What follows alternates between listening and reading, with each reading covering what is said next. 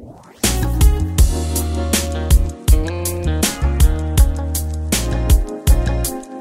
can call me, but you can't use my phone. You can call it, but you can't use my phone. Leave a towel and some smoke, but you can't use my phone. Put a message in a bottle, 'cause you can't use my phone. You do that like all day. I was like, you better get a hone and pigeon, because you can't use my phone. Get a burner, but you can't use my phone. What up, niggas? Praise the Lord. Praise the Lord. Welcome, welcome back to another episode of Getting Grown with Jade and Kia. I'm Kia. That's Jade. That's right. And we are here yet again to talk about adulting, the tests, the trials, the triumphs, the twists, the turns, the taxes of being an adult in 2018. What's going on, sis? Happy Black History Year. Yes, happy Black History Year. Black History Eternity is what I'm calling it. BHE. Ain't nothing. I got my Black Panther tickets. We still didn't figure out if we're going to be able to. I hit up Fury today to see if there was a collective move. But I need to talk to Tay. Okay. I do too, as he just texted me. But so we need to figure that out. Ordered my shirt to wear. I am wearing. What shirt did you order? I am wearing. It's a Wu-Tang W. But it says Wakanda. It says Wakanda. And it's got African print in the W. Yeah, nigga. It's black. And I'm wearing a do-rag. You're going to be niggerish at Black Panther. Fellas, what? I'm just, my full intention is to just be beat to capacity, right? And I want to wear a head wrap and like some crazy earrings. Yeah, same. And just give... I want to give all that is like what I feel like we should wear. Like, I don't know. I just feel like we should all. Let us know what your outfits are for Black Panther, please. I would love to know. On Jade XD, I said I was wearing a floor-length do-rag. And if I could get one, I absolutely would. I've been trying to achieve that for the last 3 years. A do-rag with a train. A do-rag with a train. A floor-length do-rag. So if I can make that happen, I'm going to make it happen. But if not, I'm not gonna wear a do-rag because I have a job. But I'm probably gonna do a head wrap earring. I'm probably gonna do a black lip, which I never do. I don't think I'll do a black lip. It'll be dark, but it won't be black. Well, maybe, I don't know. We'll see how the spirit moves me. I don't even have black, so I don't know. But maybe a dark purple. It's black on me. But yeah, so that's it. I'm excited. I'm excited for Black Panther. I can't wait for it. What's going on in your world? I'm excited for this week to be over. Like the week that's just starting. Yeah. I'm already excited. I have a very busy week. I have some things that I need to take care of at work, major deadlines. But I'm so much looking forward to President's Day. Not because I give a damn about any president other than Barack Hussein Obama. Okay. But I am just excited that I will have a day where I won't have to do anything. I know that's right. That's the day I'm going to see Black Panther. I'm just very, very... I'm very pleased. I'm very, very excited about that. I don't know. Hopefully, I'll either be... I don't know if I'm going to leave New York to come back on Sunday so that I can just have Monday in my house to just kind of like... not do anything. I can sit in my auntie robe and just be in here minding my business.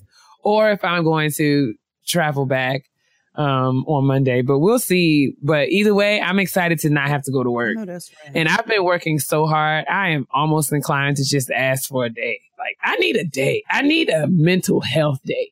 If I don't take a day out of this office where I don't do, if I don't get some rest in my mind and my spirit, I'm not going to make it. I just have reached that conclusion. That's a personal today. Something has got to give, man. Something. I don't really plan them because I feel like when you plan them, nothing ever goes right. I tried to plan one of those one time. me and my homegirl said we were going to meet up and take a mommy day and go get pedicures and like do all this stuff. And we ended up like Noah got sick and it was like a whole bunch of stuff. So I feel like you just, when you wake up and you just know it's that day, you have to be like, I'm not going to be in today. I can't accept any emails or phone calls. I will be back in tomorrow. Be blessed. I just feel like I need that. Like, yeah, I really, sometimes you gotta take really it, do. They're not gonna give it to you, so you have to take it. I mean, for my own sanity, I just don't know if I'll be able to. Yeah, I don't know. But all right, yeah. Hopefully you all have had a good week. Thank you guys for the good feedback we've gotten on our superheroes episode, our Superwoman episode. It's yes. Good to know that Equity Woman and the Mary Jane Mommy are in high demand. We really appreciate that. I need them too, actually. I could use an Equity Woman myself. You know what I'm saying? It would just bless me indeed. I need both of them. It would be everything. It would be everything. Let's take out some trash. Yeah, let's do that. Oh, quick. You want to know how old I am? I guess you can hear it. Look at this array, this colorful array of pills. I'm so old, I have a pill box. She got a Lisa Frank pill box. Listen, it's so good. I got it from the dollar store, and I was so excited because it's like a cool pill box. It's not like the one with the Monday, Tuesday, Wednesday. No, it's dead ass. It's like little. It's like, what are these things called? I don't know, but they're like little. Right. There's little stackables. I don't know, but I like them. And I keep my vitamins in them. They're not, thank the Lord that they're not actual medications. It looks like when they used to have the canister of Pogs. Yes. Little stackables. I love it. But I just was looking at it like, look how old I am. I got a pill box. Mm-hmm. I was about to be like, I know how old you are. Yeah. That's how old I am. I got a pill box filled with vitamins. In here, I have a vitamin B12 super complex that has all folic acid. And I have vitamin D. I have calcium because if you take vitamin D, you have to take calcium with it. I don't know why, but those are just the rules. And I also have what is this oil? It's like a. It's not. Is it fish oil? No, it's black seed oil. It's not black seed. It's not flaxseed. What is it? I don't know. I have to look at the bottle. But it's one of those oils that's like really good for you. I used to take them with my apple cider vinegar pills. Not cod liver oil. It's not cod liver. It's oh God, I can't even think of it. My brain. Old. Yeah, my brain is not working. But Tristan took me to go see Bilal the other night. He surprised me. Oh, that's so. And it was standing room only because it was at LPR. Listen, I can't do those venues. Jasmine Sullivan is going to be at the Fillmore this week in D.C. And listen, I'm not going to be sitting up in the balls of my feet burning listening to Jasmine. My feet weren't burning because he told me wear comfortable shoes. So like I was dressed completely appropriately. But even still, Uggs. But if you standing in Uggs for 4 hours. Yes. The next day, I was like, bruh, you got to rub my back. Like it hurts bad. You standing up for 4 hours. We were standing from 7:30 until almost midnight. Yeah, nah. It was an amazing show. The opener was like an hour. My God, that was the longest opener. I said, "Well, did I pay? Did we came to see y'all?" It is black seed oil. Okay, just hit the Google, Alicia. Black seed oil. It has its great benefits. Let me see. They told me to take it, and I'll tell you why in just a minute. It's supposed to be like a really, really great anti-inflammatory. And it also has so like for that reason, they're saying that it is it has all the phytochemicals in it, and it decreases tumor cells, so it like fights cancer, like even like you know when you don't have it. It's really good for your liver. It's great for your metabolism. And it regulates your appetite. It says it can strengthen your hair. Oh. It is it actually is great. It's great for melanin production. Come on. Well, I will be getting some in the morning. Morning. Ah, that's hilarious. Yeah, it's apparently black seed oil benefits on the skin, and it's profoundly healing. So it's known to promote melanin It's known to promote melanin production, and it also fights infection. So it kills. It can kill things like MRSA and other kind of bacteria that may live in your body and grow and become all kinds of terrible things. So yeah, I've been taking it for a little while now, maybe since the summer. How do you feel? I think it's, I don't have any complaints. I can definitely attest to, I think it does really, taking it in conjunction with B12 really does kind of keep your metabolism in, because, when you hit 30, your metabolism just be like, whoa there. It just be like, a full, hey, let everyone settle down. Exactly. Your metabolism just, hey, everyone. Calm down. Like, y'all been running really fast. Like, just calm down. Like a roller coaster. Yeah, but I think that, this in conjunction with the B12 gets your metabolism, just back in order and getting your digestion and everything moving. It helps with your regularity, all kinds of things. It's just one of those homeopathic kind of cure-alls. It's just good to take, just like apple cider vinegar when you take it. So I've been taking it. It comes in pill form because you can take it just to drink the oil, but that doesn't taste really good. You can't get it in pill form. They sell it at the Whole Foods. But yeah, how do we get on this topic? Oh yeah, from my pill box. So yeah, get some black seed oil. It's really good for you. I'm definitely going to get some. Dance with my dogs in the nighttime. Drop nigga with the chicken like Popeyes. Hey. Come on. That's what's up. I'm going to take my vitamins while you tell me what trash we're taking out today. Oh, yes. Okay. So, Kylie Jenner had the baby. We all knew she was pregnant. It wasn't a surprise. And we all didn't care. We all did not care. We knew and yet did not care. I guess there were certain people who did because she made an announcement about it. And I mean, people have babies every day. Women have babies every hour of every day. So I don't understand why Kylie's pregnancy is newsworthy, but y'all have fun. Why? Because everything they do is newsworthy, and the fact that she kept it out of the limelight makes it even more newsworthy. So, boom. Two, did you have the pleasure of reading the Quincy Jones interview in Vulture? I didn't read the whole thing, but I read the high points. Oh, so for those who have been in the closet, Quincy Jones talks about how Richard Pryor was not, and so many other things. He calls Michael Jackson greedy. He calls him a thief. He called him a thief. He calls him an actual thief. He said he would not give people credit for songs. I was like, Quincy is old and ornery. And I just feel like he's just old to be this messy and to be gossiping on the dead. I just feel some sort of way. I do. The way that I feel is humored because it sent me into a fit of giggles the entire time that I was reading it. I just feel like Quincy.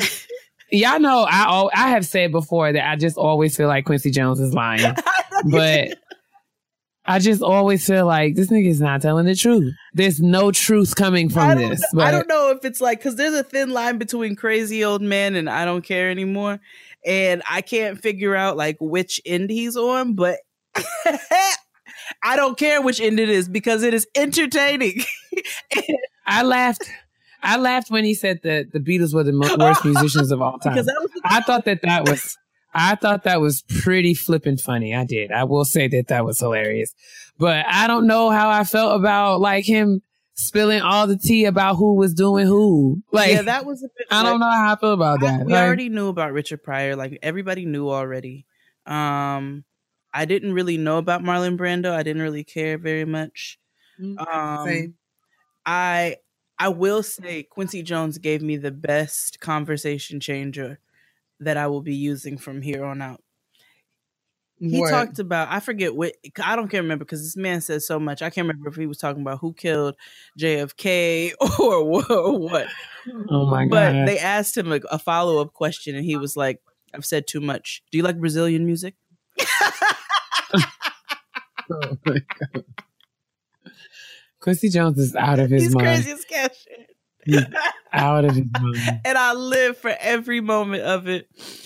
He's like wheelchair bound and talking cash. Yeah. 22 girlfriends around the world, he says. Shut up. Shut up, Quincy. Get somewhere. I just feel like his children are somewhere embarrassed. Like, somebody, what the devil? Maybe Rashida is, but Kirara, I don't know. Mm-hmm. Kirara be in her own world. Child, cheese. Kirara be in her own world. And I was cracking up when he cussed out Cindy Lauper. When he talked about cussing out Cindy Lauper. When they came to sing We Are the World.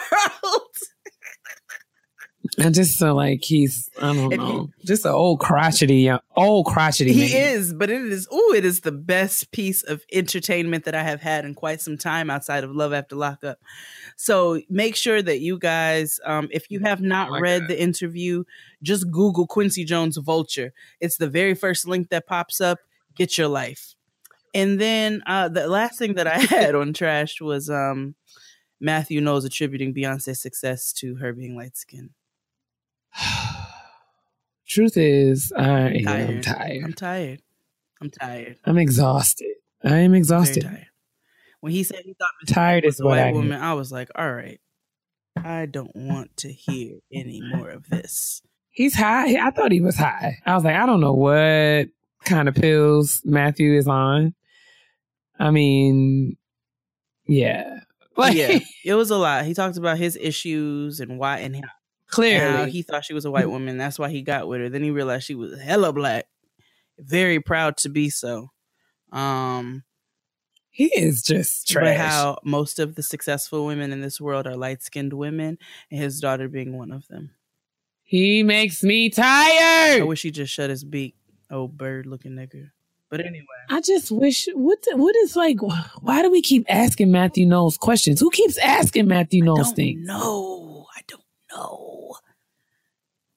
Maybe I shouldn't call him a bird because one day I'm going to be friends with Solange. My father says ridiculous things all the time. And I just feel like I would not be offended if someone else was like, what the hell, to something my daddy said. So I'm just going to hope and pray that Beyonce wouldn't be offended to all of us saying what the hell to anything that Matthew Knowles said. My dad's put his foot in his mouth more than a few times. So he's not the most sensitive man. So he is at times said things to make people cry. Yeah. I mean, yeah. My grandfather says offensive things all the time in the house, and we'd be like, please don't say that outside. My dad. What are you saying?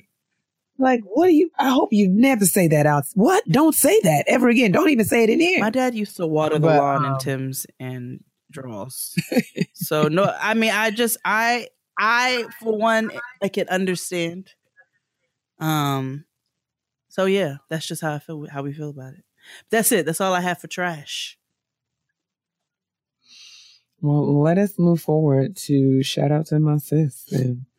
Buenos dias, Coco Loco. My sister's popping right now. Like. It's time to shout out my sistrin. Hola. Hola.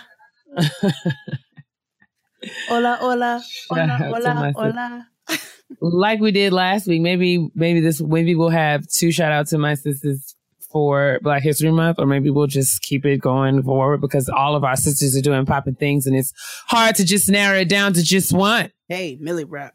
Hey, on any block. Okay, so the very first one is my very dear friend and sister scholar, Dr. Felicia Commodore. Hey, Felicia! What up, Fifi? Felicia sent us an email and I will read it at this time. Hi, Jade and Kia. I hope all is well. Let me just say how awesome you both are and how inspiring you both are with everything you do, including this podcast. Thank you, Felicia. Thank you, girl. So I don't usually care to do the self-promotion thing like that, Kia. You know, yes, I do, girl. But since it's Black History Month and this is a space that celebrates Black women out here typing fast and achieving, come on, I wanted to share the release of the book, Black Women College Students, A Guide to Student Success in Higher Education, which I am the lead author. Come on in here, Felicia. Whoa! You better write a whole book, girl. One of my co-authors, Dr. Dominique J. Baker, is also a brilliant Black woman who is an assistant professor at Southern Methodist University in Texas. Felicia is at Old Dominion University in Virginia. This book was a labor of love and one we believe can be helpful to everyone from students to practitioners to school leaders. We also are hoping that young women heading to college will pick it up as well. I just thought this might be something my fellow members of #TeamTypingFast would want to pick up at the very least to start and continue conversations of the ways in which Black women persist through higher education and the ways in which they can successfully navigate spaces, as well as how these spaces can begin to support them in more intentional ways. She attached a flyer that discusses more the aims and the scope of the book. If you would like that information, just send me an email and I'll be happy to forward it to you. Thank you both for everything you do and for the culture. And Dr. Kia, you know I am super proud of you, sis. Both of you keep shining. Love, Felicia. Thank you, Felicia. I am so proud of you and all of the awesome work. Super proud. Yes, all of the awesome work that you're doing. Also to our sister scholar, Dr. Baker, out at Southern Methodist in Texas.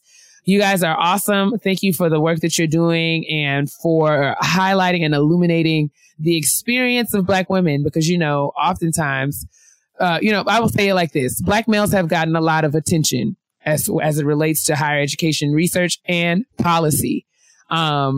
Institutional policy and government policy. So I'm really, really excited about anything that will center the experience of Black women because in higher education, because, you know, our experience is a multidimensional one. And as such, you know, institutional leaders need to be aware of how to best support us as well, throughout the pipeline and on into the professoriate. So, thank you, Felicia. Thank you, Dominique, for all the awesome work that you're doing. And shout out to you guys, Team Typing Fast. Team Typing Fast. Go ahead, Felicia. Shout out to all of y'all.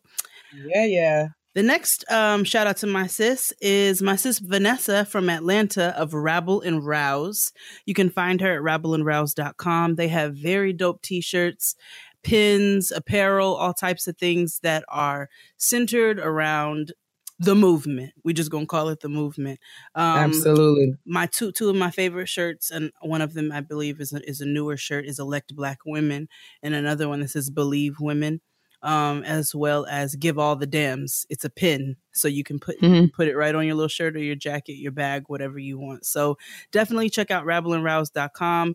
Vanessa is an activist, and she is just super dope and a very stylish woman of color who she's very down for the movement. So make sure you guys check out rabbleandrouse.com. And also shout out Felicia again. Super proud of you.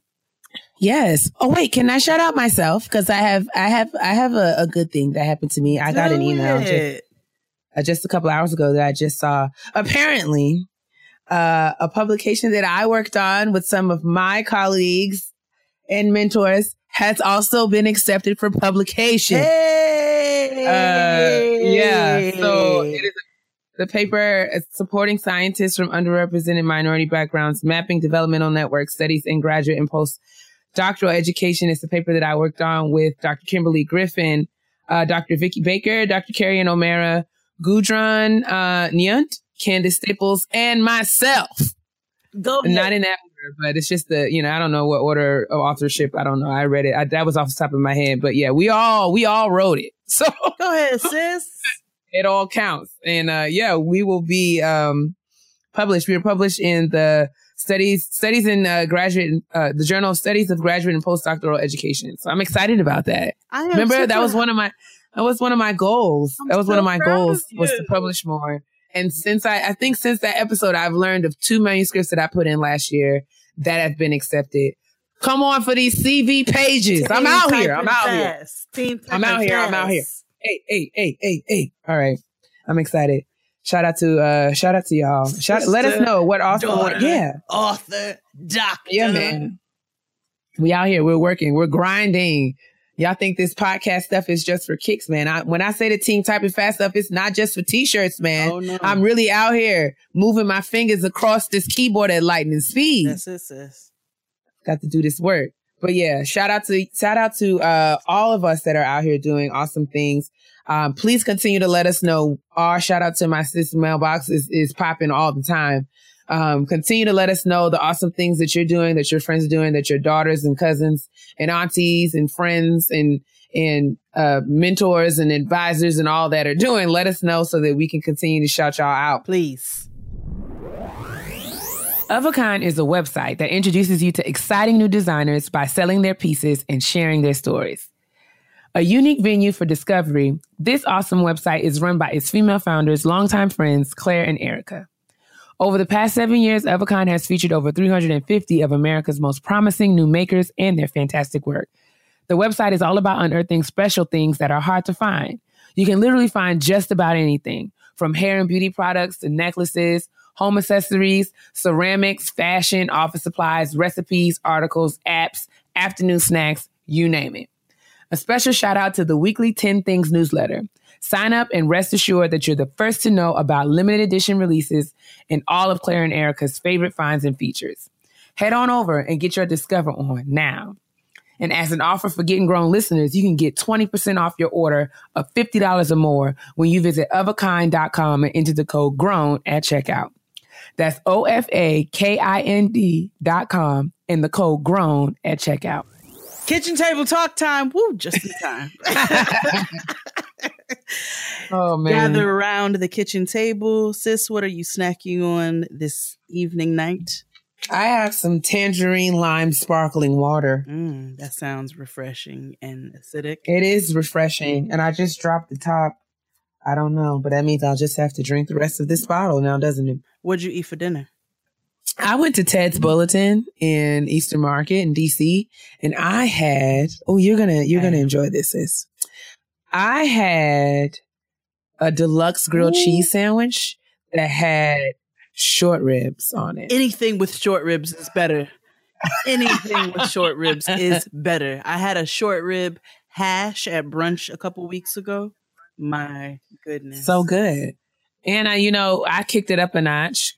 And I didn't dip mine in tomato soup because that would be like too much, like, right? What I did was I asked them for some barbecue sauce to dip mine in. Because why not? And it was so good. I couldn't, because why not, actually? I couldn't fade it. My appetite is not what it used to be here lately. And I don't, I got, so now I can't finish all my food. So I couldn't fade the whole sandwich, but I got a good half of that joint in and it was amazing. That means you have another half to enjoy at another time. Correct. Shout out to the leftovers. Hallelujah. What did you eat with it? It came with fries, but, I started with a deviled egg because, I hadn't had one in a long time. I think I might make some this week because, deviled eggs are my healthy treat. Yeah, when I have a deviled egg, I always get a hankering for them for a while. So, ooh, that sounds delicious. Yeah, man. What are you gonna What are you snacking on at the kitchen table this week, sis? Water, water, drip, splash. That is it. I just have water. However, I did make a blackened catfish. Ooh. Some garlic roasted mashed potatoes and roasted garlic mashed potatoes and some sauteed kale and some roasted corn for dinner. Together? Like the corn and the kale was together? No, I made them separately, but I'm going to mix them together when I eat it. That sounds delightful, really. So, and put some shallots in the kale and put a little shallots in the corn. I love a shallot. That's like a bougie onion. Yes, it is. I love a shallot. It's a bougie onion. So I definitely am getting ready to go in on this catfish when we are finished with this. Oh, I had catfish yesterday for lunch. It was amazing. Should we shut up all you catfish haters because catfish is delicious. Who hates catfish? There are people out there who are like, oh, I don't eat catfish because it's a bottom feeder, and I just don't really. Oh, yo, daddy's a bottom feeder. Just kidding. That's exactly. No, he is, though. He is, for real, though. Not kidding. What? Yeah. That's what I'm saying. People, we get too good. You know what I'm saying? I just don't like black folks that get too good. Once upon a time, catfish was all we had. Now we're going to turn up our nose on catfish. The only thing you're allowed to turn your nose up to is tilapia. Like, you can, I Tyler Perry. You know, Cortez calls tilapia Tyler Perry, right? Tyler Perry fish. Tyler Perry. When I used to live on 141st Street, and I used to cook and invite the boys over for dinner. I would make like some fish. One time I made tilapia and like some rice and I don't know, some vegetable. And Cortez gave me that. Oh, you got some Tyler Perry. Come on, that little Tyler Perry. You got you some Tyler Perry fish. I was like, yeah. Stupid. He's dumb. Shout out to Cortez. I love him. Curtis. That's my Curtis. I got to call him. I might do that after we finish recording. But anyway, we digress. Let us, what are we going to discuss at the kitchen table today, sis? So at the kitchen table today, we are going to discuss mentoring because it's a common conversation that we hear a lot about. People are always seeking out mentors or, you know, they sometimes don't know what qualities to look for in a mentor. And a lot of us, self-included, have made mistakes in understanding what a mentor really is. Mm-hmm. So we thought that we would talk about that today and kind of break down some key essential points. And we have some articles that we're going to link you guys to in the description box. But we thought we would bring out some really good points and some what not to do's when looking for a mentor. Yeah. What to do's and what to do's and not and do's and don'ts. Do's and don'ts. Why couldn't we figure that out? What is the problem? We had to work together on that thing. That thing took us. Do's and don'ts when considering a mentor. Do's and don'ts. We're gonna get there.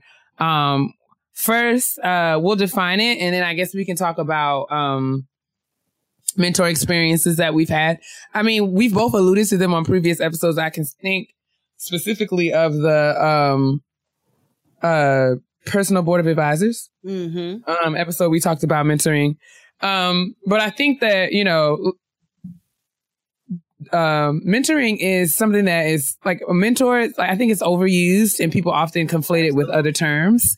Yeah. So we just wanted to kind of talk about, just get a definition out there so that we can just have, you know, it's really important for us to kind of like have a basis of understanding about certain things, about certain words that we use. We use them in practice because we hear them so much, but do we really understand what they mean and how to apply them in our lives? So we just thought it would be useful conversation going forward as we're navigating our lives and careers, thinking through like, okay, we know that we need people that have expertise around us, but how do we vet, pursue and cultivate those relationships with intention and purpose to take our lives to the next level, right? Absolutely. Yep. So I will read the history and definition of the mentor that Jade so expertly found upon the Google webs. And and then we'll proceed with our conversation. I guess, should we talk about our own experiences and then kind of get into the do's and don'ts? All right. So the history, the original mentor is a character in Homer's epic poem, The Odyssey. When Odysseus, the king of Ithaca, went to fight in the Trojan War, he entrusted the care of his kingdom to Mentor. Mentor served as the teacher and overseer of Odysseus' son. Is it Telemachus? Telemachus. So, and that's kind of like where the term mentor came from. That is especially interesting to me because I don't know if I might have mentioned it before.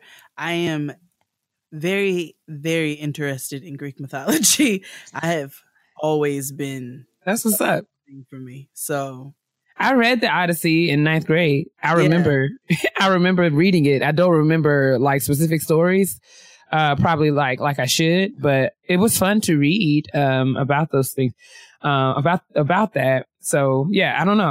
Maybe there will be something that I could pick back up.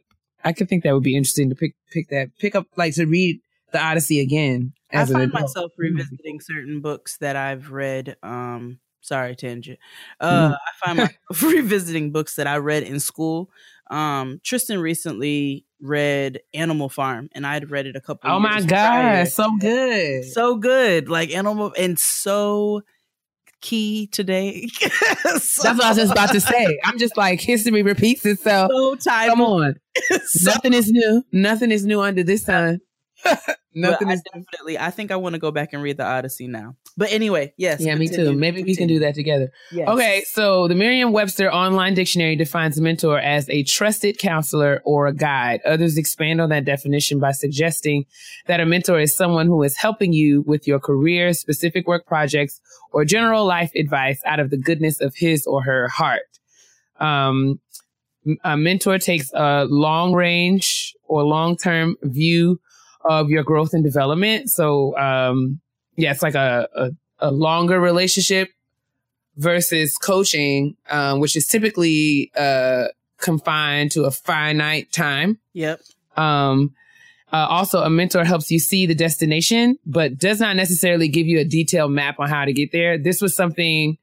this is a lesson I had to learn like the hard way. Mm-hmm. And I think the dissertation was like was the experience that through which I really got to understand that, because no one could tell me how to write a dissertation. Like, no. Right. And even though the people who were mentoring me through the process had written dissertations of their own, it wasn't, the work wasn't such that anybody could give me a step-by-step on how to do it. And that's often the case with a lot of big projects that we find ourselves in. So like whether it be starting a business or, writing a book or, starting a nonprofit, buying a house. It's often like usually you won't find like a step-by-step guide. If you follow these steps, you're guaranteed to realize this goal. It's something that, you can get advice about, but no one's going to give you a detailed map on how to get there step-by-step. So a mentor is the person that's going to give you that, that can help you along the way, but they're not going to do it for you.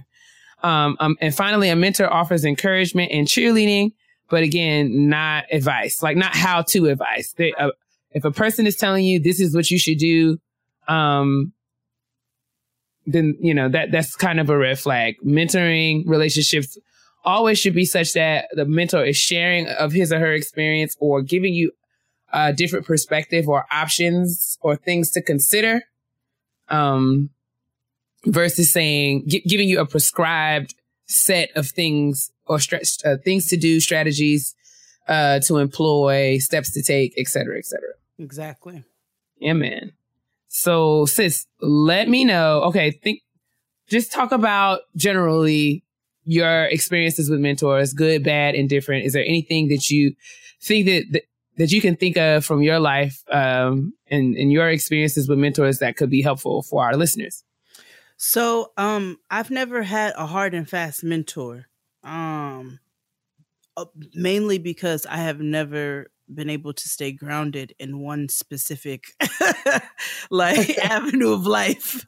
I bounced around so much trying to figure out what I wanted to do that I didn't really. So what I've kind of done is had mentors along the way.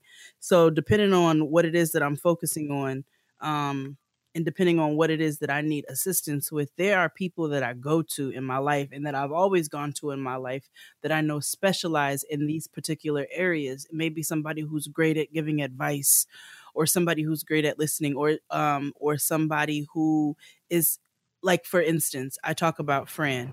Fran is a person who I go to because she's a good girlfriend of mine, and like he had just talked about, mentors take a long range view on your growth and development. So it's somebody who can see where you've started. So Fran is somebody who's seen where I've started in an avenue like this, in a social aspect. So it's great to go to her for advice on how to negotiate rates, or how to negotiate contracts with different people, because that's something that she's been successful in. When it comes to raising my child. You know, there are people that I would go to. I'll go to my mother. I'll go to my grandmother. There are people that I go to who will help me, who are my trusted advisors for things that I need in that moment. So that's kind of how I've looked at mentoring. I go to people who I know are good in those areas and who I'm close with and I trust to help me along the way. That for me, I think... I'm sorry. Lisa? No, I was about to ask you the same thing, but you started. Go ahead. Yeah, I think... So I have to say that the most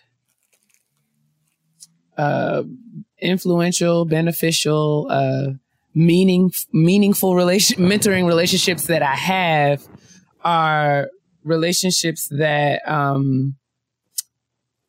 I did not pursue intentionally. Mm-hmm. So there were people who I developed relationships with by virtue of proximity or by virtue of similar interests, or I was literally assigned to work with the person in one capacity or another.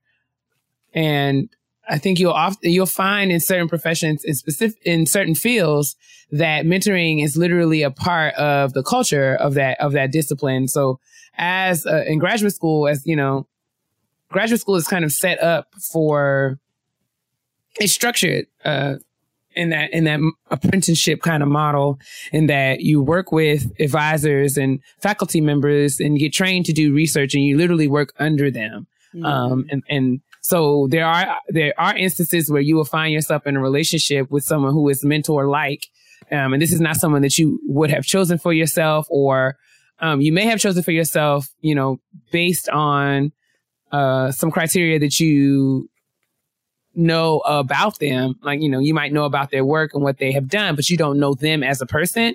And as such, that relationship has to take time to develop and cultivate. So that's really the point of what I'm trying to say.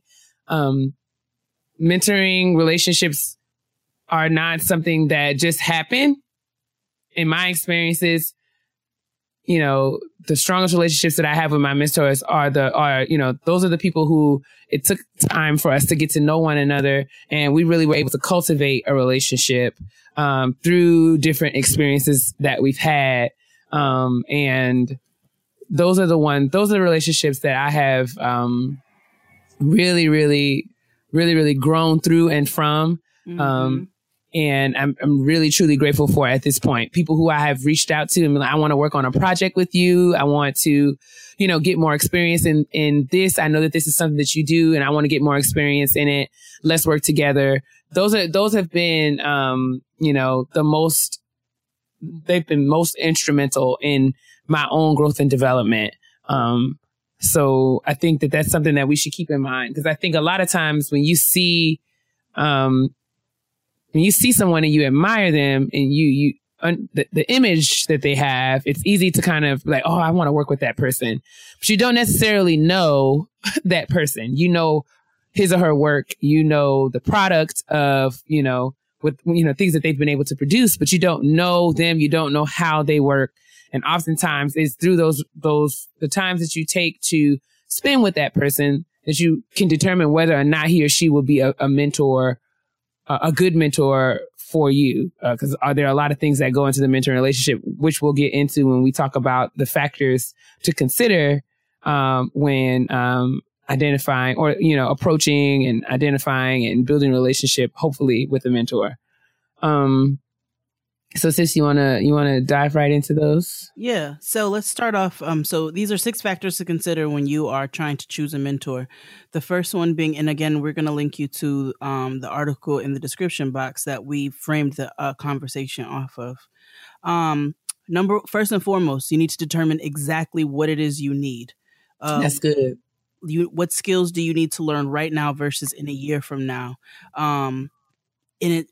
I really like when it said career development is never linear. The same mentor who can support you today may not have the skills to help you 5 years from now. So true. So that's why you have to be very specific. And I know that always seems to be one of the first steps in everything that we've talked about, but it's so key. When you are looking for something, when you are looking for somebody to help you in a career path or in a life path, you need to determine what it is that you need first before you go to somebody else.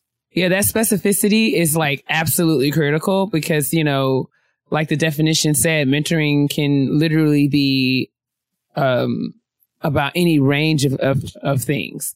So, you know, it's absolutely like without having that clarity of what your intentions are, it could be, you know, really daunting or overwhelming for someone who to consider whether or not they want to agree to mentor you, because it's like, what would the nature of that relationship be?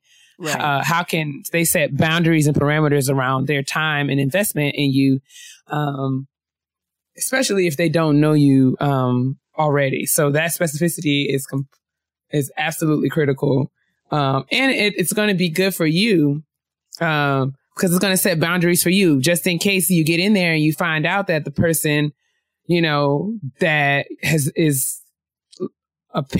who appears to be, you know, the perfect person may not really be the perfect person in terms of personality, in terms of work ethic, in terms of, you know, group dynamics with, you know, if you're working on a team of things, like there are other factors that may, you know, inhibit the mentoring relationship. So all of these things, all these factors should be considered, you know, when you are thinking about, approaching someone as a potential mentor. Yes. You want to go on to the next one? Show. Weigh the mentor's strengths and weaknesses, especially as they relate to your style. This is specific to mentoring relationships where you'll be working alongside someone. It's really important for you to be clear about the kind of work style that you have. And, you know, try to look for alignment and synergy.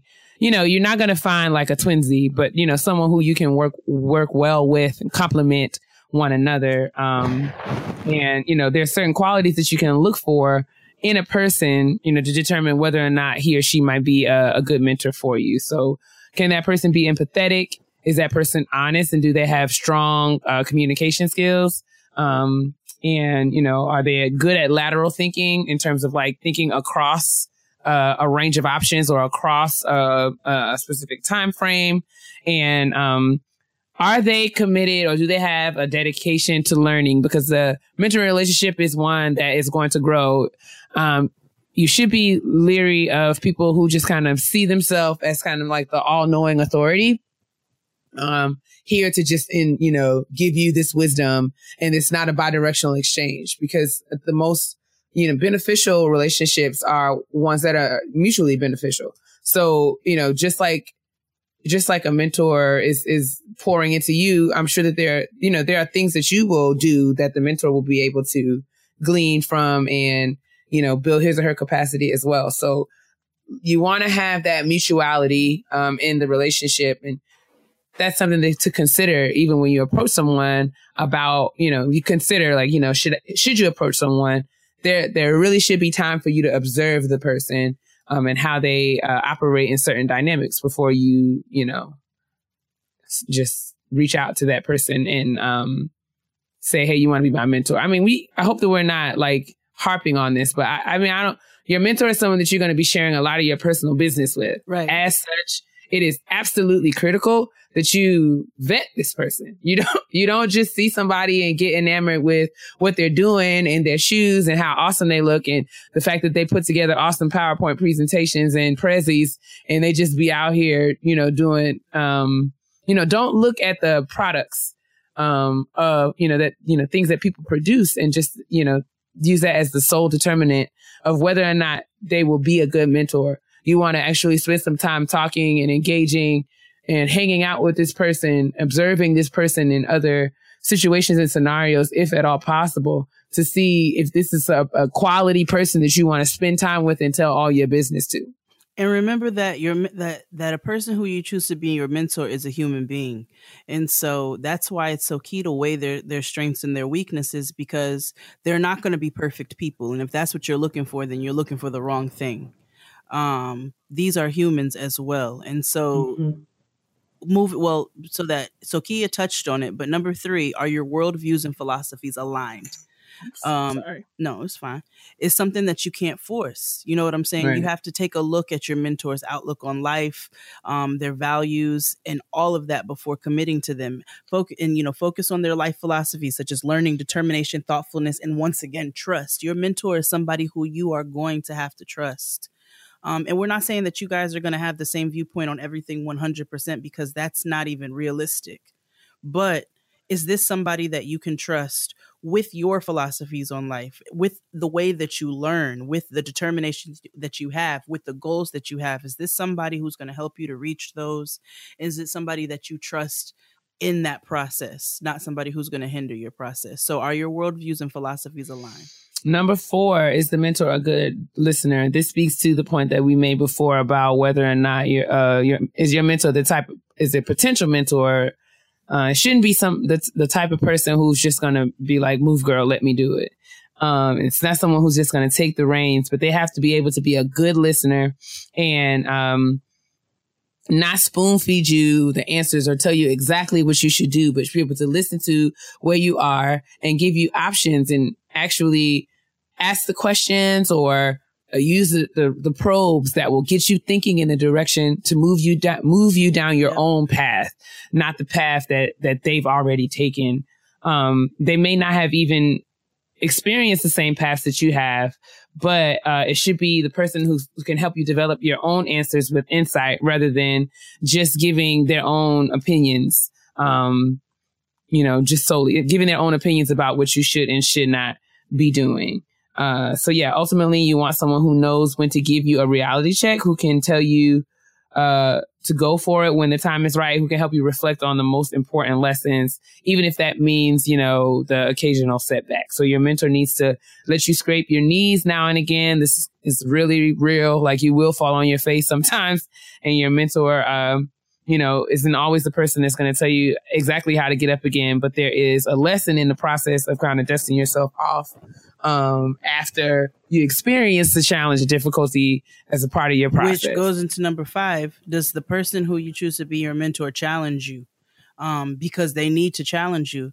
You're not going to learn anything new if your mentor doesn't help you to consider new perspectives. So again, like Kia said, this is not a person who's going to fix your problems for you, but it's somebody who needs to help you to navigate yourself, to solve the problem and to learn how to solve the problem your way, but to also help you to navigate in the right direction. So they're going to steer you in the right way, but they're not going to solve it for you.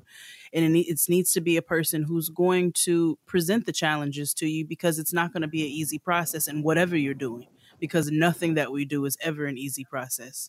So is this somebody who's going to help to challenge you? Because you're going to meet challenges yourself in your life. It's inevitable. We all face them.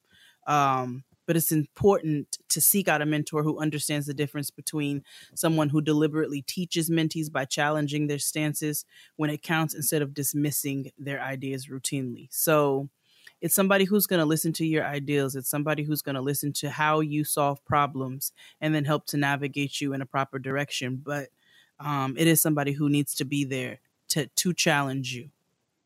Sure, you're right. And the last one is number 6. Can you return the favor? So successful mentorships are two-way streets in which the mentor learns new things as well, not by calling on the same experience that a mentor brings, but by bringing insights about new developments not present when the mentor was younger or even in your shoes. Because it's not always such that your mentor is someone who's going to be older than you. It could be someone who's your age but has had a experience that you don't have. But in this case, we're saying that the relationship should be mutually beneficial. It should not just be a one-way street. And so this is really important because, if your mentor is willing to learn from you, then, it decreases the chance that your mentor is someone who's just going to take advantage of you or just use you for their own professional gain. This is super critical, especially for our listeners who are academics and aspiring academics. So it's a common model within academia where you'll find, certain advisors. I won't call them mentors, but advisors, because that's what, that's how we refer to them in the field. So you have certain advisors who, use mentors to do, kind of like the grunt work on like certain research projects and take advantage of them in that way. And they may or may not Not all of them, but I'm saying these are the bad apples. They may or may not give you credit. They may or may not take advantage of you and your contribution. They may not even acknowledge your contribution to the work at all. So the quality of being able to acknowledge your contribution to the work is one that is absolutely critical in ensuring that you won't be in a mentoring relationship where you'll be taken advantage of. So it's really important that you think about that moving forward. And that's why we want to stress that it's important to consider these things when you are thinking about approaching someone who could be a potential mentor for you. And that goes across the board in so many different fields because, like you said, in academia, that's a huge thing. Even in the chef world, you have different chefs who are going to teach you technique, but they're going to show you how to do something and then you do it your own way from that, from there on out. And it's important that they encourage that. It's important that your mentors encourage you to do things in your way, in your way, as long as you're arriving to the right, finality or whatever. You know what I'm saying? Whatever that is, whether it be a paper or a dish or what have you, as long as you're arriving to it the way that you're supposed to, the way that the final presentation is where it should be, your mentor should encourage you to do this in your own individual manner. So that's something to always keep in mind as well. Yeah, man. I think that is awesome advice. And I'm hoping that this conversation will be helpful. I mean, it's even helpful to me as someone who is in a new phase of her career and trying to navigate this space. I often run into people who, I've read their work and I've learned about them and, thinking in an ideal world, this person will be a great person to work with. But, it's not always about just, jumping the gun and, making the connection to and going straight to, oh, maybe we should work together. Maybe we should do X, Y, Z. But sometimes it's just about making the connection and building a natural rapport with someone. That's how if you build a relationship with someone, then, the opportunities for collaboration will present themselves. If the relationship, is a quality one that, you'll start to see characteristics of the person and the relationship will evolve in a way that will help you to identify or realize or figure out whether or not this is even somebody who you may even want to work with. So taking the time to kind of, get to slow up a little bit, like not being so starstruck and, oh my God, I cited her all throughout my dissertation. She's a genius. I just want to meet her. I just want to know who she is and get in the business card and send in an email. It's not always about, hey girl, I want you to, I want to be just like you. Sometimes it's just like, hey, I'm Takia. I've been a huge fan of your work. It will be awesome to connect, and just talk about, some of your current projects and some of my current projects and seeing where there might be some synergy or, just I had a question about something that you did, having a specific ask and seeing, what the reception is to that. And once you have an opportunity to speak, again with the person, then you can, kind of see, you feel it out and see how that goes. So we've spoken about the things to consider when you are trying to choose a mentor, but we can quickly touch on some of the mistakes that we tend to make when it comes to choosing a mentor. And that the first one being that you think your mentor can fix everything. Your mentor is not there to fix everything for you. Your mentor is there to guide you, but they're not there to solve. Yeah. And I mean, that also speaks to your mentor not being like an advisor for your whole entire life. Like we talked about in previous episode, the personal board of advisors episode, the same concept applies. You will have mentor. And like Jade said, you will have people that you speak to about different things. So it's all like you don't want to go into any relationship thinking that one person is going to be the great panacea and just have all the answers for all things related to every aspect of your life. So it's also you should definitely just have that, keep that in mind. Like there's not going to be one person, nobody but Jesus the Christ who can tell you how to do everything. everything. He's the only one who you can literally talk to about everything, as far as I'm concerned. But I mean, no other person walking this earth is going to be able to can tell me how to live there. So like my advisor, like people who I call and ask about my professional work, I don't call and ask them about, cooking or like dating or shopping or how to buy, if I want to save my money to buy a house, if I want, when I was looking for a car, like it's important to have a battery, a whole plethora of people that you can literally, it takes a village to raise an adult. But, you're not going to find one person. Can you save my life? No, I can't. Nobody can do that. I don't have those tools. And then you need to choose. People choose a mentor based on the results and not how the results were achieved. So we've talked about it before. Ain't no elevators, B. You got to take the stairs. And the problem is that a lot of times you see these people already on the roof, but you don't know what it took for them to get there. You know what I'm saying? They're not just up at the rooftop party. They had to work. So...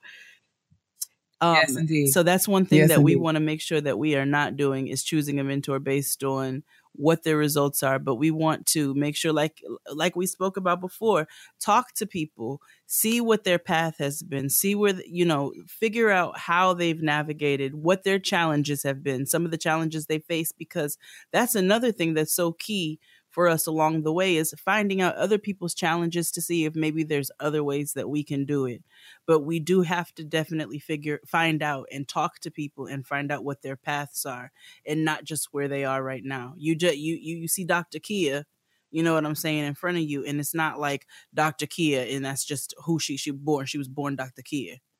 It took a whole lot for her to get there. You know what I'm saying? So like it took a whole lot for me to want to finally be able to call myself a chef. You know what I'm saying? Like if there's a whole struggle that comes in between that time. So we want to make sure that we are looking at people and asking them about their stories and finding out details as to what it took for them to get there.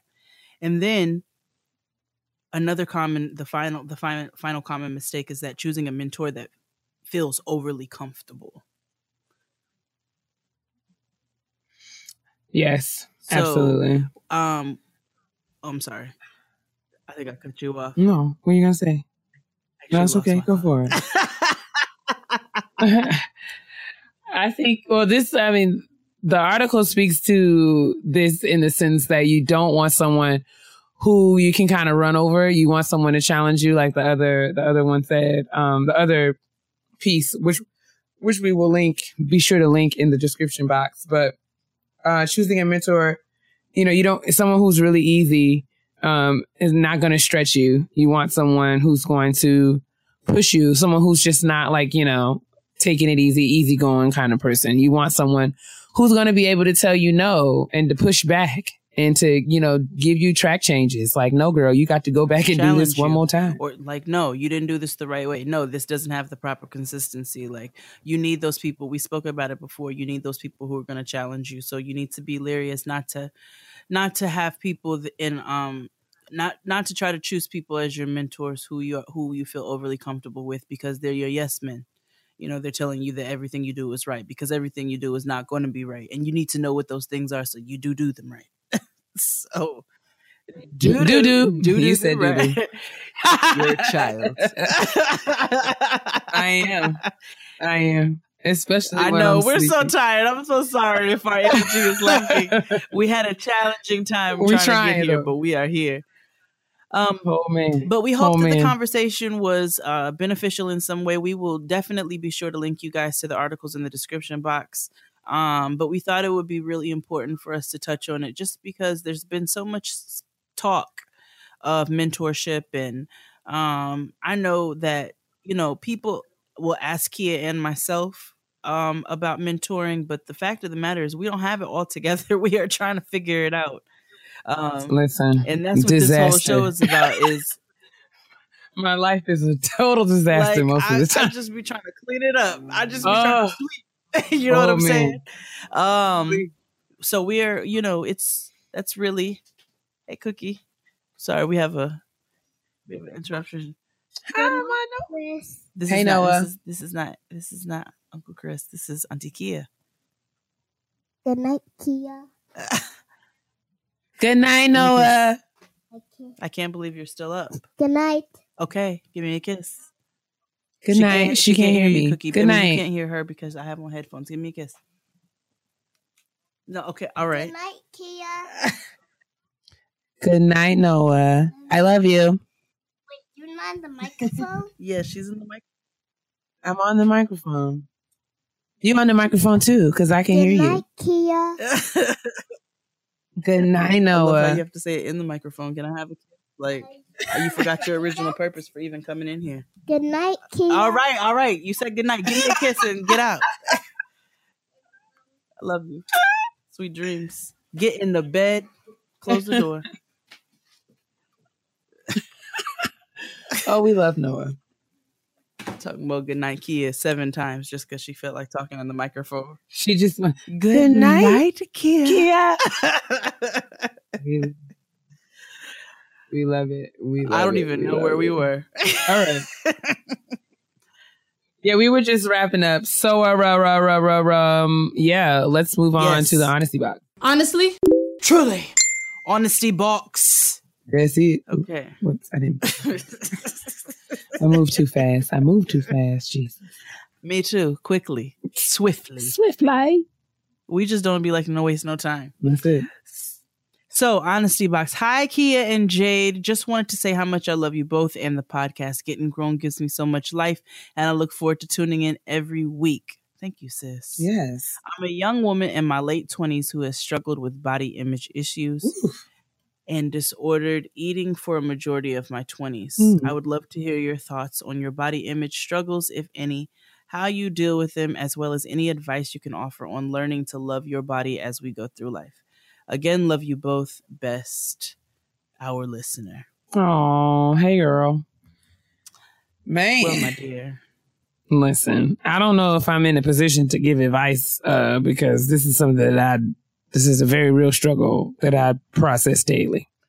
Right. But I think to that point, it is something, it's a practice, right? So anything that is a practice takes practice. It's something that you have to like do daily. In terms of like whatever, finding something that you can actively do on a day-to-day basis, helps. I read a book by Caroline Leaf. I think I talked about it before. I can't think of the name of it right now, but she said that it takes 21 days to form a habit. So if you do something consistently for 21 days, then it's officially a habit. So whether it's, you know, writing affirmations or stating affirmations at a particular time every day, whether it's spending time in the mirror, just looking at yourself, whether it is, I've often asked my friends to hold me accountable when I complain about myself or critique myself physically. And we do. And they do. So there are things that we have to do to just fight it, because it's a very real thing. Sis, you have any advice? I've had some body image struggles, I guess. I've never had an eating disorder. It's never gone that far. And I'm not a doctor. So right. I definitely want to make sure that I'm responsible in everything that I'm saying. So I want to preface that by letting you know, I'm no doctor. I'm not a medical doctor. You're not a medical doctor, but you are a doctor. Medical doctor. I am not a doctor of any way, shape, form. I am none of that. Dr. Miracle maybe, but that's it. But I have had, you know, there was a time where, you know, I was not a fat kid, but I wasn't a skinny kid either. My sister was smaller than me, and her number one go-to insult all the time was, well, that's why you fat. I'm like, and then as I got older, of course, I'm like, I wasn't fat. You know what I'm saying? But that kind of stuff will stick with you for some time. And then I remember getting older and then, you know, wanting to always go on some kind of crash diet. I wanted to do the maple syrup cayenne joint, and I wanted to do, Atkins, and I was trying to do this, and I was always trying to do something to lose 10 pounds. You know what I'm saying? And I go back now and I'm like, damn, I wish I looked like that. But, but I was always trying to do something to lose 10, 15 pounds or whatever, start running track just because I wanted to lose weight. Like, it was always that. And then I got engaged and my fiance was a gym nigga. He was always working out. He was, that's what I called him. He was a gym nigga. He was always working out, always in the gym. And he made me feel, he also continued to make me feel bad about myself by letting me know, like, oh, you might want to lose a couple pounds or this or that and the third. And I finally got to a point, and it was long after we were no longer together, but I finally got to a point where I was like, I looked at myself as an example and I said, wait a minute, how do I look at other people in the world? That was the first question I asked myself. How do I look at people at the gym? How do I look at people at the beach? How do I look at people in everyday life? And I'm like, 99% of the time, I'm not paying other people that much attention. I'm not looking at them and critiquing every little part of their body. So what makes me think that I'm so important that people are looking at me all the time? You know what I'm saying? And I'm not, and this is my own experience. I'm talking to you about this. It doesn't have anything to do with what you should be doing or how you shouldn't be looking at yourself, because I don't have any control over that.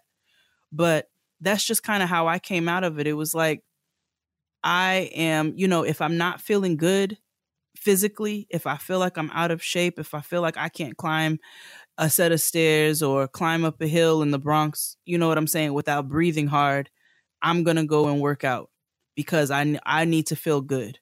But as far as my image of what my body looks like, I finally got to a place where I got more comfortable with myself. And yeah, I'd like to tone my arms and I'd like to lose a few pounds and, get rid of my Noah pouch. You know what I'm saying? And there's things like that, but I don't stress myself trying to get there. You know what I'm saying? I don't set a deadline like, oh my God, okay, it's February. June is in this many months and I'm just like, you know what? When I'm feeling a certain way, that's what I'm going to do something about it. And I don't let anybody make me feel bad about myself. And as I've become an adult, nobody's pointing their fingers at me and looking at my body like that. We all have too many other things going on. Okay. But I hope that in all of that, you find a peace with yourself and you find some sort of solace and find some good things about yourself. Like Kia said, form a habit of writing some positive affirmations. Write something that you like about yourself for 21 days. And I don't care how small it is. Continue to write the good things that you see about yourself as you continue to work on whatever it is that you want to work on. You know what I'm saying? I don't know if you want to work on your weight or if you honestly just have a distorted view of how you look. I'm not sure because the email was brief, but I do want you to find the good things about yourself and to focus on those. Because there are tons of good things that we take for granted every single Absolutely. Day. And that's one of the things that I do to help myself. When I feel myself getting to a place where I'm harping on, things like my body weight or, that kind of stuff. Mm-hmm. I start thinking about things that, like I'm grateful. I have rheumatoid arthritis, right? And it affects my joints mainly in my hands and wrists, but it also like in other places, like my feet. And so there was a time a couple years ago where it hurt me to wear high heel shoes. Mm-hmm. And y'all know how much I love high heel shoes. And that really devastated me. And I was afraid that I was going to have to stop wearing them. But, it was just an issue of my medication. And it was something that we were able to work around. And I might not be able to wear them, into my 80s, but I can wear them now comfortably. And it's not like, I can actually stand in them and walk in them and kind of get around in them. So like on times when I'm worried about the fact that I got to hold my stomach in, or my thighs are really big. I thank God for that I have limbs and extremities that work, and that, you know, like I got hair that grows, and because I mean, and it might not be as long or as full, or it might not be the texture that I want, but it grows. And, you know, so I try to have perspective, and I'm just talking about me. I'm not saying that, you know, I'm not trying to mock or make fun of people who have issues with, you know, who may have certain issues with their bodies. Because the fact of the matter is, you know, as we get older, there are things that are going to not function the way that they did. And we just have to learn how to have perspective about, you know, and learn how to, okay, so this is a change. This is an adaptation that I have, you know, it's a change. It's something that I have to deal with now. But that doesn't necessarily mean that things have to be this way forever. And we are all dealing with challenges and issues and different conditions. And that's just a fact of life. And you will find a way to manage it and get through it. So I don't know. Like I said, this is something that I'm dealing with, very much, on my own. Because, you know, my RA affects the way that my hands look. It affects the way that my feet look. It affects, you know, I can't do push-ups. I can't do planks, where anything that I have to, where I have to put all my body weight on my arms and wrists. Like it, I can't, like my wrists can't hold up my body weight. So, you know, it's just those kinds of things, and I have to work around it. And it's discouraging, you know, cause it's like, I'm supposed to be, cause I'm older now, but you know, I got diagnosed when I was young. I was 21. So it's like everybody else is just at the gym, chin ups and pull ups and doing all these things. There were literal physical limitations that I had. And it was nothing I could do about it. And it was hard to swallow. And it made me feel ways about, well, why do I have to deal with this and that and all that other stuff? But in time and through, you know, patience and faith and, you know, supportive friends and family, I've learned that although I deal with things in my body, health and weight, and as far as that's concerned, although I have to deal with those things, there are other things that I can be grateful for. And that does help me. So there are days where I do talk about the fact that, you know, when we take a picture and my stomach, I forgot to suck my stomach in. Like I might say those things, but in the back of my mind, I try to maintain and remember that things could always be worse. And that helps me to just, you know, if it's Monday to get to Tuesday, and if it's Tuesday to get to Wednesday. So I know it's daunting and I know it's challenging, but you have overcome a lot to have dealt with, you know, the issues that you face and overcoming, you know, eating disorders and other, like these are conditions. There is issues in your body and you didn't ask for them. It's just a fact of your life. And it's something that you have to deal with, but that lets you know that you can deal with it and you can manage it. So I hope that this helps you. Because we all out here dealing with something, sis, and we're going to deal with it together. Sure. So I hope that helps in some sort of way. Make sure you send us an update. Make sure you send us an update, and you know, all of our best to you, all of our positive energy, all of that. Yeah, man, with your fly stuff. Right. I know that's right. And I want to be very responsible of the things I say to my sister. Because everybody know I can be real petty. P-E to the T-T-Y, honey. Petty peeves, petty peeves, petty peeves, petty peeves. Make up a theme song. That's right. I kind of got that from Pops. It was Pops inspired. Or was it Granddad? Granddad from the Boondocks. Mm. But anyway, our petty peeve this week, I'm actually going to do a listener petty peeve this week. It says... Oh, and that is because, so I have a story after the petty peeve, okay, and why it resonated. Shout out to Fran with me. It's a thing. Hey, ladies, first giving honor to God, who is the head of my life. Y'all crack me up. These are ceremony emails. I'd like to thank you, ladies, for the amazing and much needing podcast. I live for it. Yay! Thank you for listening. Now let's get down to business. One of the many things that grind my gears are people who not only play music through their headphones so loud that I hear every word, but also have the audacity to sing and rap along. Hearing whatever you're listening to is annoying but tolerable. You singing along is what really drives me over the edge. It's great that you know all the words, but nobody cares, sir.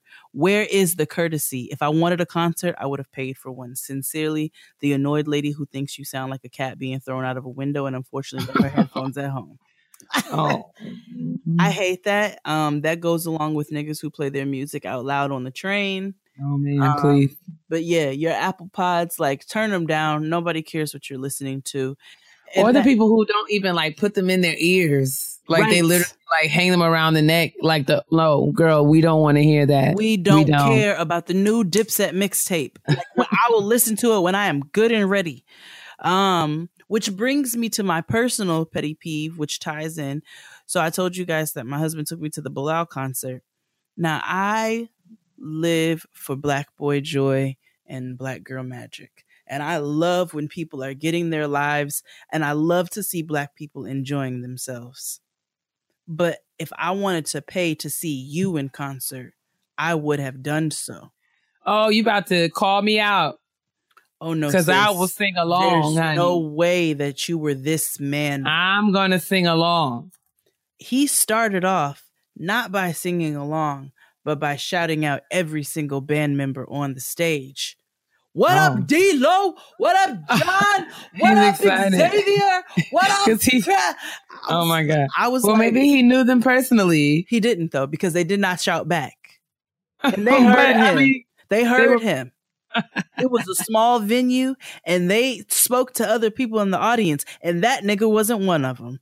So he proceeds to shout out every single band member. Then he starts to sing along with Bilal. But he's not singing. He falls into that category that you spoke about. Oh, God. With the off-key people. He is screaming the song. Every time I open up the door, yes, this is my song. I can hear the sounds of that window. I'm like, oh, my God. This nigga's going to scream the whole song with his own ad-libs. So his joy was entertaining for all of, like, 1 minute and 45 seconds. And then after that, he was on my nerves. Thank God he moved to another part of the venue. I ended up hearing him sometime later on shout out, but I did not have to hear him sing along the rest of the concert. And I'm a singer longer. I'm a rapper longer. But I also know that you ain't going to hear me screaming every single lyric of every single song for the entire show. Well, amen. I too have a petty peeve, a listener petty peeve, and it reads: "Good day, Jade and Kia. Good day, dear night walkers. I just do not understand why you walk at night and insist on wearing the darkest colors known to man at night." My nigga literally is what I say when driving in the evening, when there is no doubt that the sun has set, the street lights are on, the moon is full and glowing, and a Black and beautiful person dressed in all black like the Omen decides to just walk carelessly into the street. I mean, really, my G, this is not a crosswalk. In sight, your eyes are glued to your iPhone, plus scrolling on Instagram, not paying attention to where you're going, about to get hit.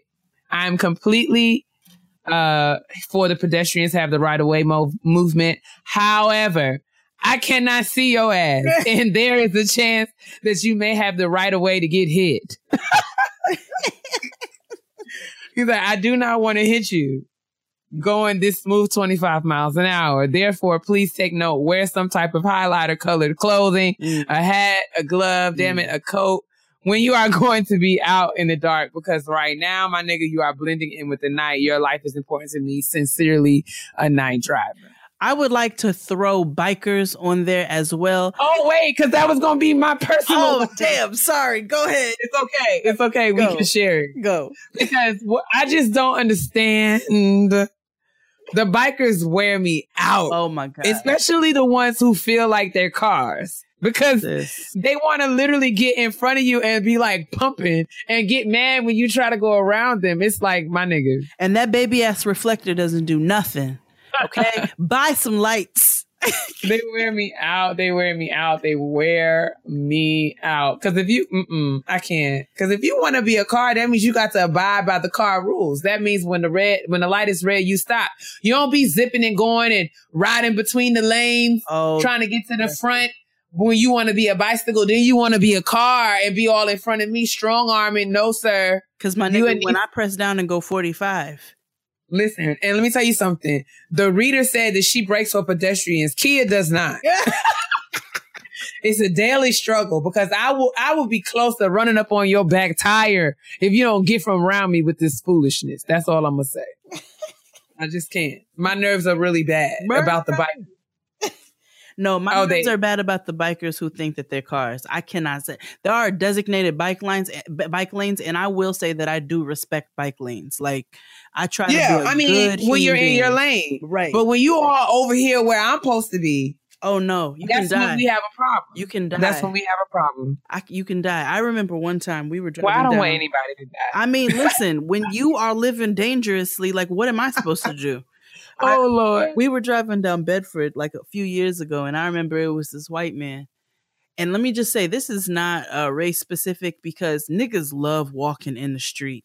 I don't know what it is, but niggas love walking in the street. But this white man decides that he's going to run across Bedford. And this is right after you cross over Atlantic. My God. For anybody who is in Brooklyn. This man ran across Bedford, which is a good like 2 to 3 lanes with a bus lane and a bike lane. And we almost hit him. Because we did not see him. Like, we ended up seeing a white flash very quickly. We had the windows rolled down because it was summertime.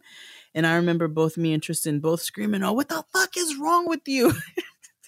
And generally, I'd be very upset, especially because if I hit you, then I'm going to be irritated. Now it's my fault. You've held up now you're going to hold up a whole big portion of my life. But we screamed that out. And the man screams out, "I don't know." Oh, that is so sad. We couldn't do nothing but laugh. That is so sad. Because we literally couldn't do nothing but laugh, like nothing at all. I don't know. What a weirdo. Anyway, if you're on we can't see you in the dark. White, black, whoever you are, we cannot see you in the dark.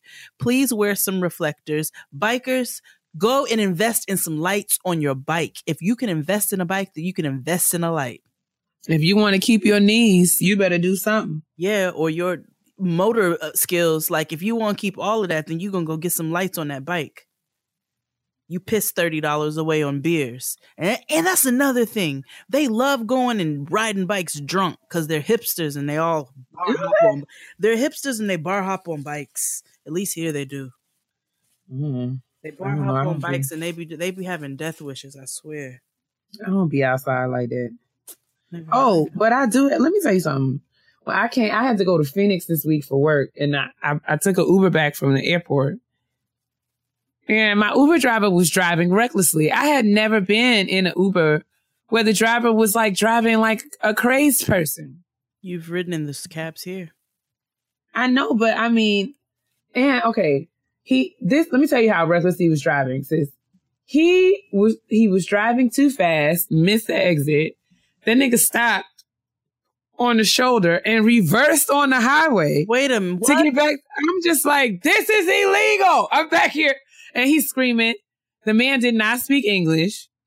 Oh, no. So he's like, only thing that he knew how to say was, "You okay? Okay, it's okay." And I'm like, no, it's not okay. You backing up on this highway like this. But he does it anyway. And then it was just too much. It was just so much. And I was like, oh, honey, I'm going to open up. When they ask me to rate this ride, I am going forth. Okay. Did you?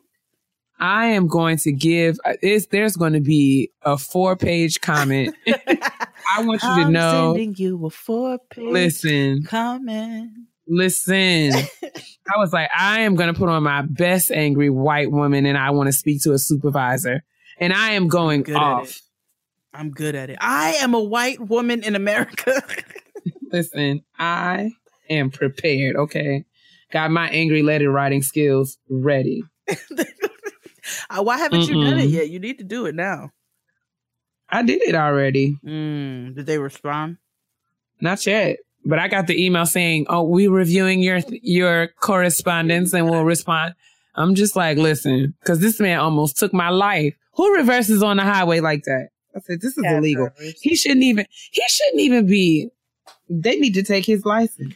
Y'all know I have a personal beef with cab drivers. That's what I should have made my superhero last week. I should have been Cab Lady.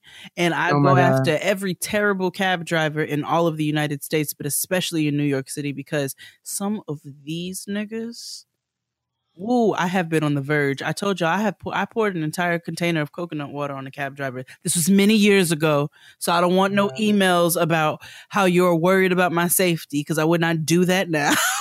Yes, I have gotten those. But yeah, I got a personal beef with cab drivers because I just think that a good portion of them are awful people. That's probably a fair assertion. But in any case, we should wrap up. This is another episode of Getting Grown. I can't. I wish I could see her right now.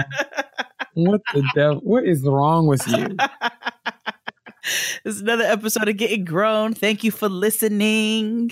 We hope it was to your liking and it wasn't terrible. If our energy was down, it's just because it has been trying. Kia and I are tired. We're very tired. But we're doing it. We're doing it. We're doing it for you guys. So hopefully you, thank you. Well, hopefully you like it. Like Jade said, thank you guys so much for your continued support. Everyone, we get so much love on a daily basis, on social media and in our emails. And we really, really, really appreciate it. So thank you so much. I want to shout out the women that I had an opportunity to meet at the Style Your Life, Purpose, Passion, and Fashion event that I had the privilege of moderating on Sunday. And it was an awesome, awesome occasion for women in business to just come together and talk about their passions, their purposes, and the synergies between them and how we can just kind of get together and build and support one another in reaching our respective goals. So it was awesome to hang out with you ladies. Shout out to everyone who I had the opportunity to connect with. And I look forward to our future collaboration. I'm jelly. I wish I could have been there. It was a good time, sis. But I'm glad you were able to enjoy it. Make sure you guys get your tickets to Jade XD Live, Cal State, April 21st. And in the meantime, make sure you're drinking your water, moisturizing your skin. I'm just waiting on you. Minding your business. Because that's what she was doing. Because your black will crack if it's dry. Bye. Bye, y'all.